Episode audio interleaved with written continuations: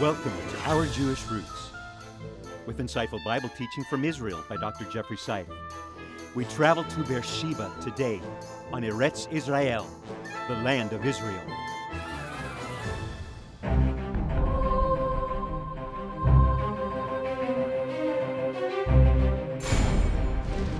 Look to the north,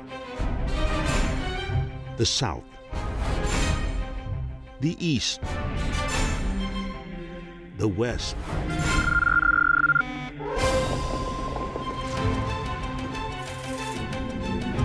All the land which thou seest, to thee will I give it, and to thy seed forever.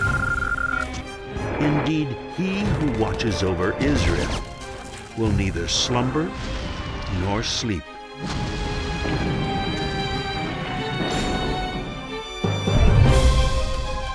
Eretz Israel.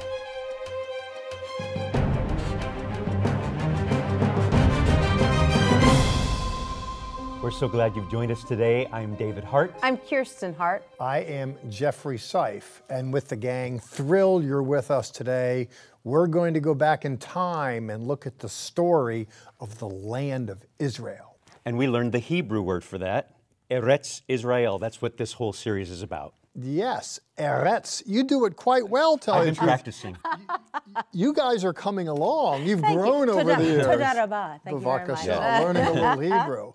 You know, you guys are great Christian people, weren't born of Jewish extract, but just fell in love with all this stuff. And you're in Israel all the time leading groups, aren't you? Absolutely love it. But the, the thing that sets this land apart, there's no other land in the world that was promised. And we call it the promised land, but from the voice of God Himself, He said, This is for my people. Right. Even the term promised land, you say we call it. The literature doesn't call itself the promised land, but you notice in biblical literature there are a variety of promises associated with it and blessings to those that get involved in those promises. Amen. Should we call it more the covenant land?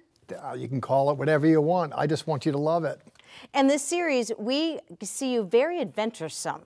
You have uh, leather jackets and you have your leather bag and you're driving a Land Rover. You went to places that people don't get to visit and you got there. I remember driving that uh, that Defender. It's it's a of the Range Rover series, and I'm out there and passing skeletons, not of people, but animals that died. I mean, we're really going places buses don't go to show people things people don't normally see, all with the mind to better appreciate Eretz Yisrael.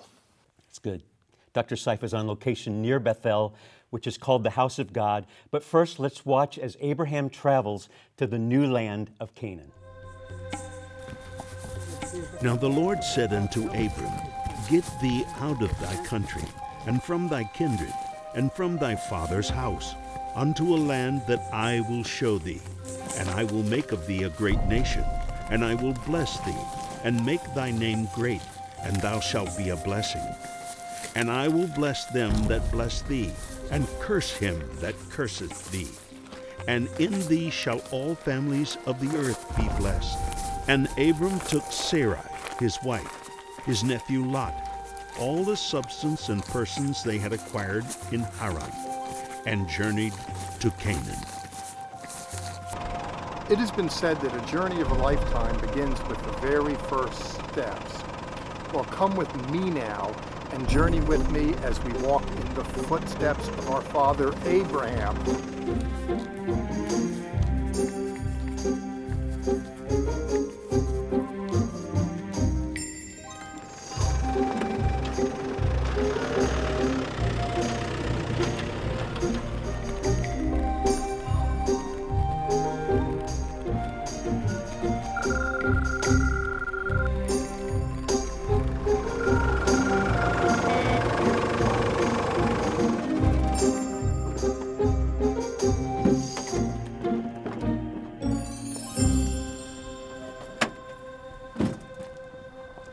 Heard the expression, the road less traveled?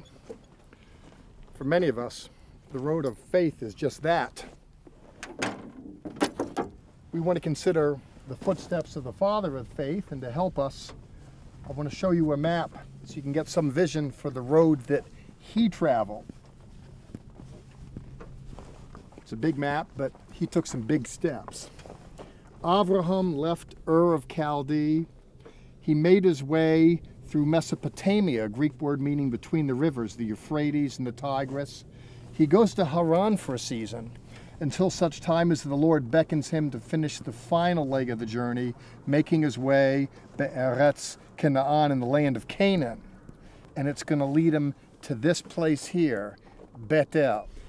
And it's not only this place here, but it's this place here. Come with me now. Let me give you a window what it looks like.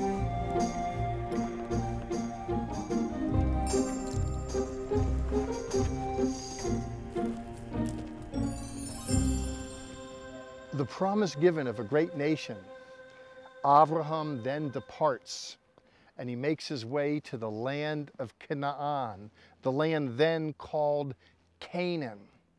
Open your Bibles, please, to Genesis chapter 12, and let's follow in the footsteps of our father Abraham. We're told in verse 5 they departed and they came to Canaan. Abraham is noted as passing through various places. And isn't it like a journey as we're going to our inheritance in the Lord? We, uh, there's various stops along the way. We're told in verse 6 that the Canaanites were in the land. It's interesting. The Lord says, I'll give you the land of Canaan. There still were people uh, using the term Canaanites broadly construed that were here.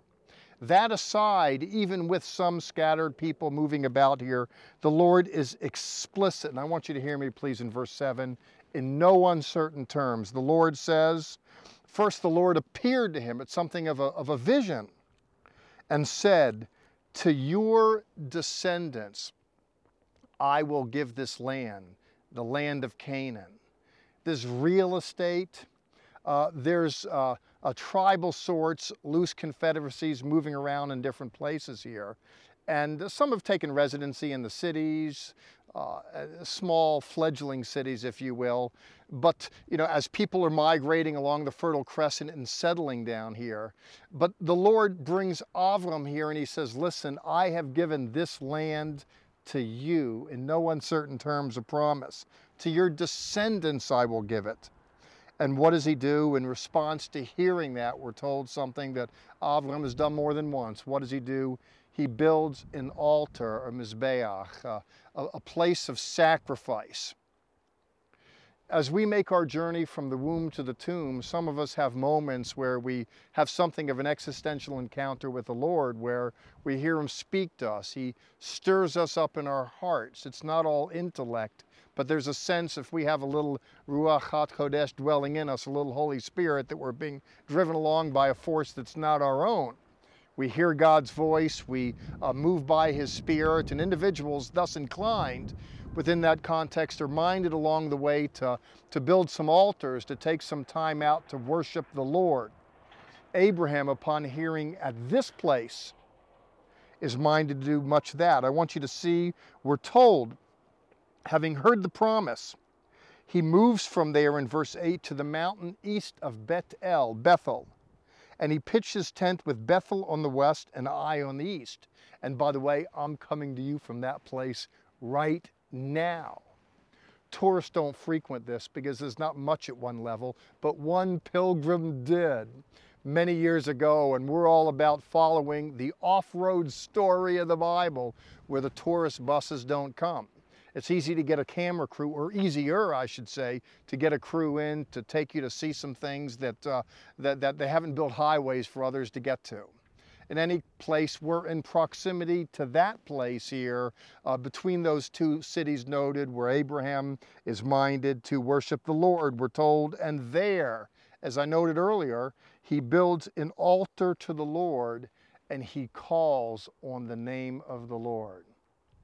Now, I call upon good people who call upon the name of the Lord to read the Bible. I'm surprised, by the way, how individuals that lay, they lay, lay, siege to the claim of being Bible believers, but I don't know what Bible they're reading because I'm clueless how someone can be a Bible believer on the one hand and a non-supporter of Jewish people in this land on the other. It makes no sense to me whatsoever. They can call themselves bishop, professor, doctor, reverend, whatever. But I'm clueless how someone can read the Bible and not just, you know, hold on to what the Bible says. Well, I want to do that. And so I want to commend to you, not just as I leave this one teaching segment, but as I introduce a series to remind you God gave land to people. And in this series, Eretz Yisrael, we're going to not only follow Abraham, but we're going to follow his progeny, Yitzchak and Yaakov. We'll follow them around the land, the land called the Promised Land, the land of Israel.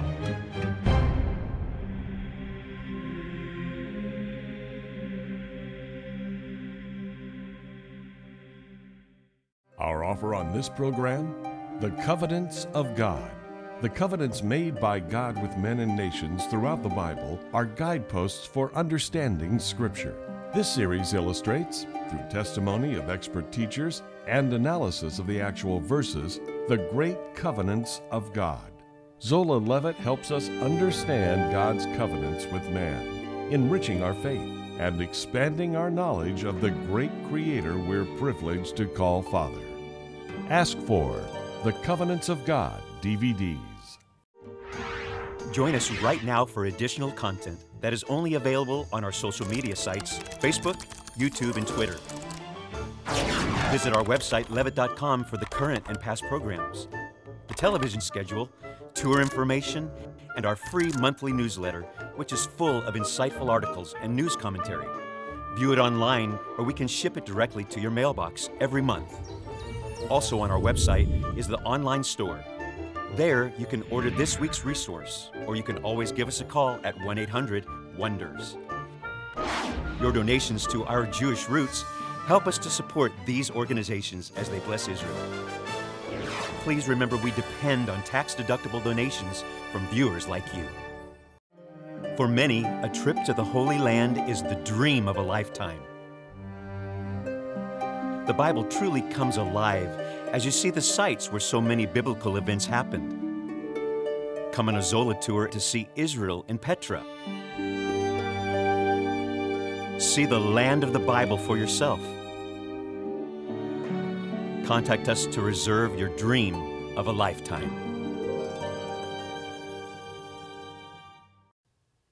Two times a year, we host tours to the beautiful land of Israel, Eretz Israel, the land of Israel. We would love for you to go along with us.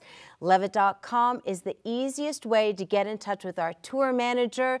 And there's a place in this next segment that David Dolan is going to take all of you to the Church of the Holy Sepulchre. Now, we've been, oh my gosh, how many times? Ten. Ten Yeah. to this church. And it's somewhere that we always take you, take our pilgrims on tour. It's fascinating. The history is amazing. We would love for you to go with us to the land of Israel. How many times do you think you've been to the Church of the Holy Sepulchre? Oh, 50 sometimes. Yeah. It's amazing. And uh, you can go back in ancient history. There's diaries of people that made long pilgrimages at great expense. They wanted to get to the Holy Land. I think Egeria, uh, the Diary of Egeria, I recall reading uh, fourth or fifth century, uh, giving voice to uh, the experience of visiting the land and the church at great expense. Speaking of great expense, you know, if you look at television, someone always pays for it. You know, there's commercials. I don't know if you get bothered by commercials, you know, selling toothpaste, selling this, selling that. Someone pays for this. It's not free. You know, salvation's a free gift, but someone paid for it. Jesus in this case. Uh, but relative to television, the reason why we do this is because you care to share. Um, if it's a toothpaste commercial that the, the toothpaste company is purchasing, then the stock goes up and the stockholders are pleased. The gospel goes out, the principal stockholder is pleased, that's God Himself. Thank you for investing in what we do. Please help us tell the story. If you find value in traveling the land of Israel with an open Bible, if you find value in going to sites uh, not frequented by many, if you can't go there yourself, but you like it when we show you the place, please get behind us and help us. I know that God will bless you as you do. David Dolan is on location at the famous Church of the Holy Sepulchre. Let's go there right now. And now, from the Old City in Jerusalem, David Dolan begins his story of the beginning of the modern state of Israel. I'm standing in front of one of the oldest churches on earth, the Church of the Holy Sepulchre in the old city of Jerusalem. As you can see, Christians from around the world are here visiting this site, the site that many believe Jesus was crucified, buried, rose from the dead on a little hill that's inside the church called Golgotha. The Emperor Hadrian, the Roman Emperor, destroyed the state of Judea in the year 135 after a Jewish revolt. The temple had already been destroyed in AD 70, replaced by a temple to a pagan god, Jupiter. Here, there was a pagan temple to the god Venus. That was deliberate because the Romans knew that Christians revered this site as some sort of a special place. A Jewish mini state remained in the land after Judea was destroyed and renamed Syria Palestina a name that was deliberately picked to insult the Jews because it came from their ancient enemy, the Philistines. Up in the northern Galilee, a Jewish state remained in effect. In fact, the Sanhedrin was reconstituted there. In the fourth century, the Roman Empire was divided. The eastern half was ruled by the Byzantines from Constantinople. The western half remained under Roman rule. The Byzantines fiercely persecuted the Jews here in the land, and many of them fled to the east to Mesopotamia or Babylon. Yet, some Jewish communities remained, and in fact, the records show in the 6th century there were 43 Jewish communities remaining. The Roman Emperor Constantine converted to Christianity in the 4th century. The temple that was here to Venus was destroyed by his mother, Queen Helena, who came by to find Christian holy sites in this land. The Church of the Holy Sepulchre that you see behind me uh, has six denominations operating in it. The Greek Orthodox Church, which was based in Constantinople, but that became Istanbul. The Roman Catholic Church is there. Armenian Orthodox Christians also are there. The Syrian Orthodox Church operates there. The Egyptian Coptic Church and the Ethiopian Orthodox Church. It's not always easy for these different denominations to be together in this building, and there are some clashes.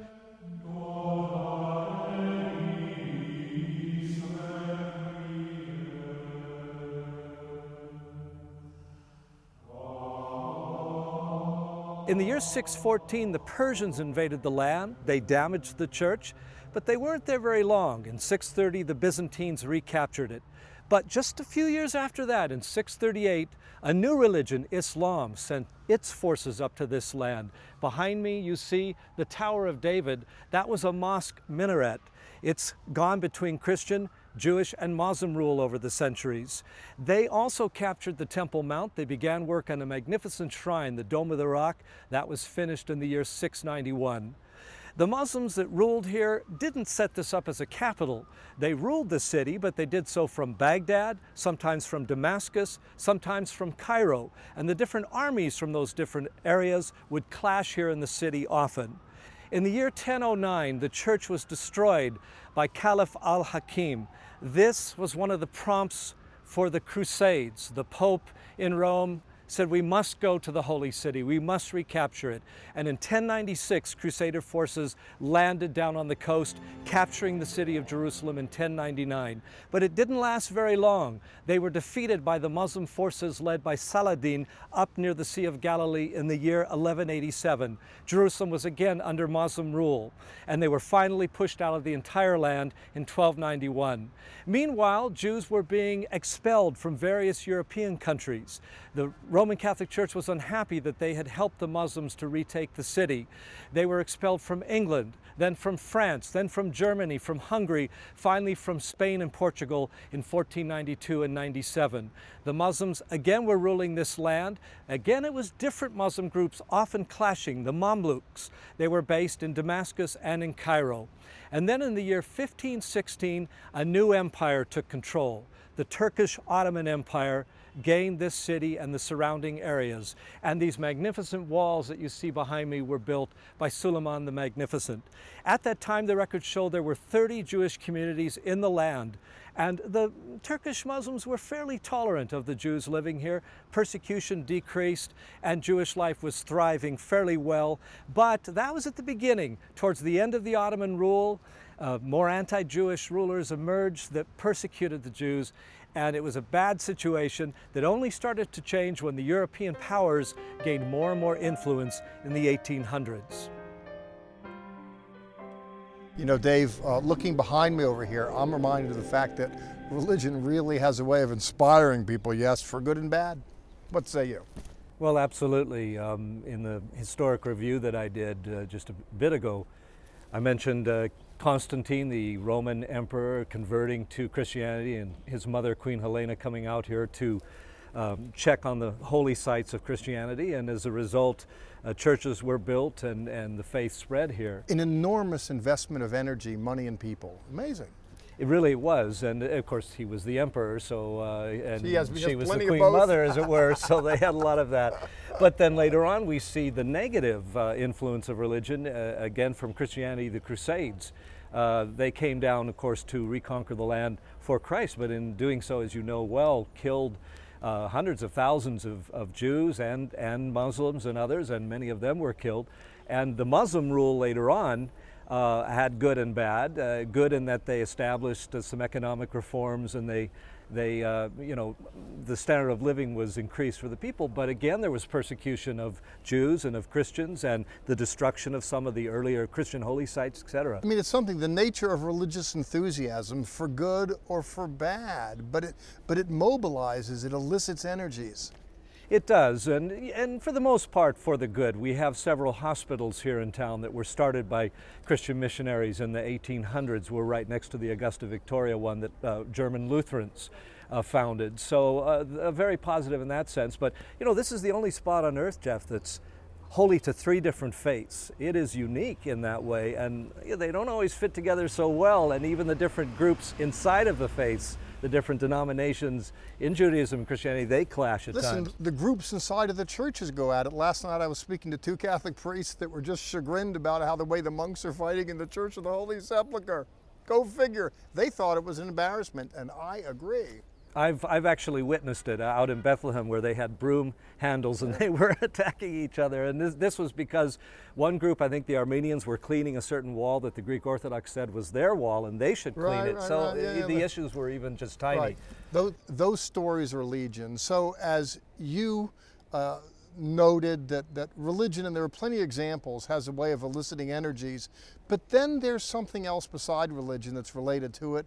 It's the voice of God. And our story here began with Abraham and just the, the, the biblical drama of individuals hearing God and responding and going on a journey. It takes them to interesting places, doesn't it? Last word's yours. It absolutely does. And if there wasn't God, it would be a mess. But there is a God and He has it all in His hands. Yes, so somehow all these tensions get resolved as the voice of God leads us on in triumph.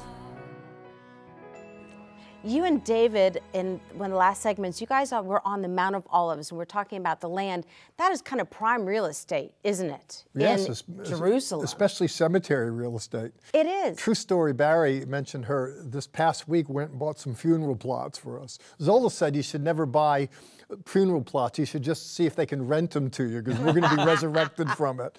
Well, you were standing there, and on the Mount of Olives, we notice all these tombs. What is the yes, history yes, of yes, that? yes. Well, it's it's it's to get it's it's box office seats to the greatest show on earth. You know, to to be buried there. Uh, opposite the temple complex, when the eschaton, when prophecy is fulfilled, and to be resurrected from there, it's all um, staged in anticipation of that event.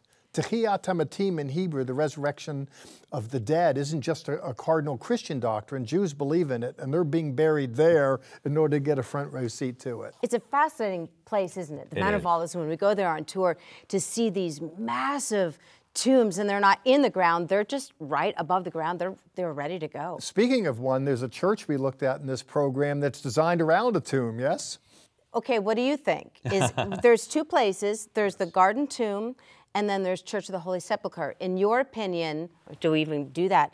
Where? What's the authentic site? Or can we find the authentic site? Well, we can. I- We like. I know when you do tours, take people to both. We do. Uh, going back to the the fourth century, Helena, uh, Constantine's mom visited the land, and uh, early Christians took her to the site, and she then began the development of a church around it. Actually, a number of churches sprung up in response to her early tour. So there's a story that goes back uh, millennia uh, to that site and Christians have made uh, pilgrimages there. And of course, when people go there today, it shows all of that medieval you know, the, the, you know, the castle churches, which doesn't speak to the sensibilities of individuals with a Christian persuasion that's less ornate, given to incense and the art and the architecture. Uh, simply, they would prefer the garden tomb the more so. And there's an argument for the garden tomb spot. It, it's simple. There's a story there. There's a story at the sepulcher. I say let people make up their own mind. We just like showing both. It's still fascinating. And it's still an empty tomb, by the way. It either is. way. yeah. That's that's the most important thing. Where doesn't really matter. That it's empty does matter. It's an empty tomb. That's good. So much more about this beautiful land of Israel that we love so much. But right now we end with a song from Esther and also A word from the scripture. Sha'alu shalom Yerushalayim. Pray for the peace of Jerusalem.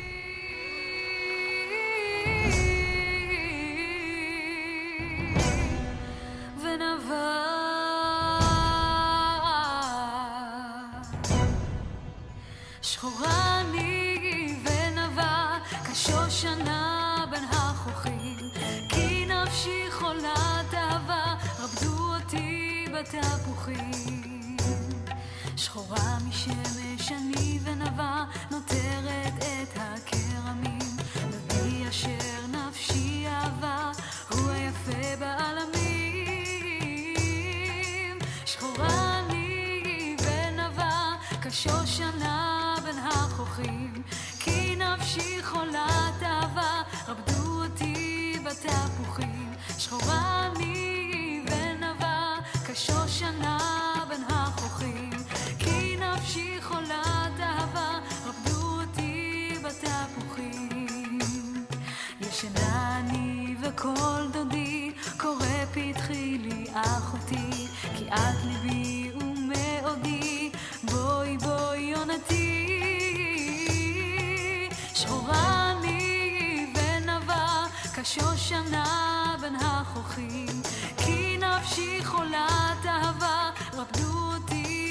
אותי בתפוחים שחורה אני ונבה כשושנה בין החוכים